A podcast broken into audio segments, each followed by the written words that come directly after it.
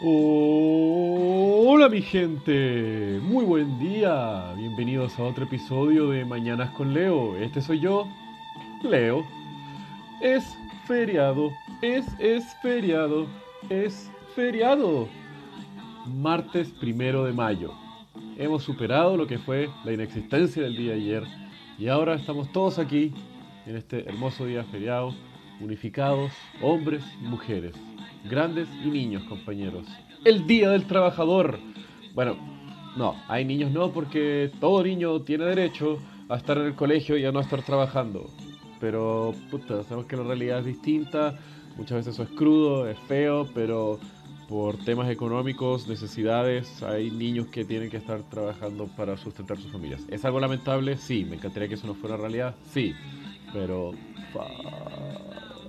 Pero bueno, para no distraerme demasiado y contarles ahora un poquito más interesante dato, ¿saben por qué estamos conmemorando el Día del Trabajador el primero de mayo?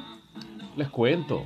Bueno, primero, hace miles de años, dentro de esas fechas, era muy significativa para los pueblos paganos europeos, porque se celebraban cambio de transiciones y más o menos en la semana del primero de mayo era cuando comenzaba como el medio verano, por llamar así, o el medio otoño, medio primavera, porque en hemisferio norte. Y era como una fecha bastante importante de ellos. Pero lo que realmente nos convoca aquí para decirle que es un día del trabajador fue que en Chicago a finales del siglo XIX, en los 1800, eh, se dieron disturbios poco pacíficos, que, o sea, comenzó como un disturbio pacífico en el mercado Haymaker.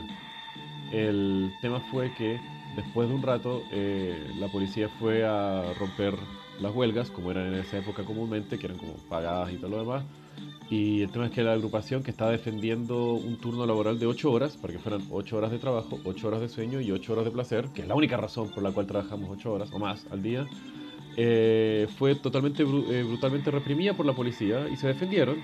Y el tema es de que alguien lanzó una bomba de dinamita sobre las policías que estaban reprimiendo a los manifestantes, matando a 7 personas y hiriendo a muchos. Entonces como que eso simplemente se desencadenó en más, más, en más, porque después vino la policía ultra armada y mató a demasiada gente.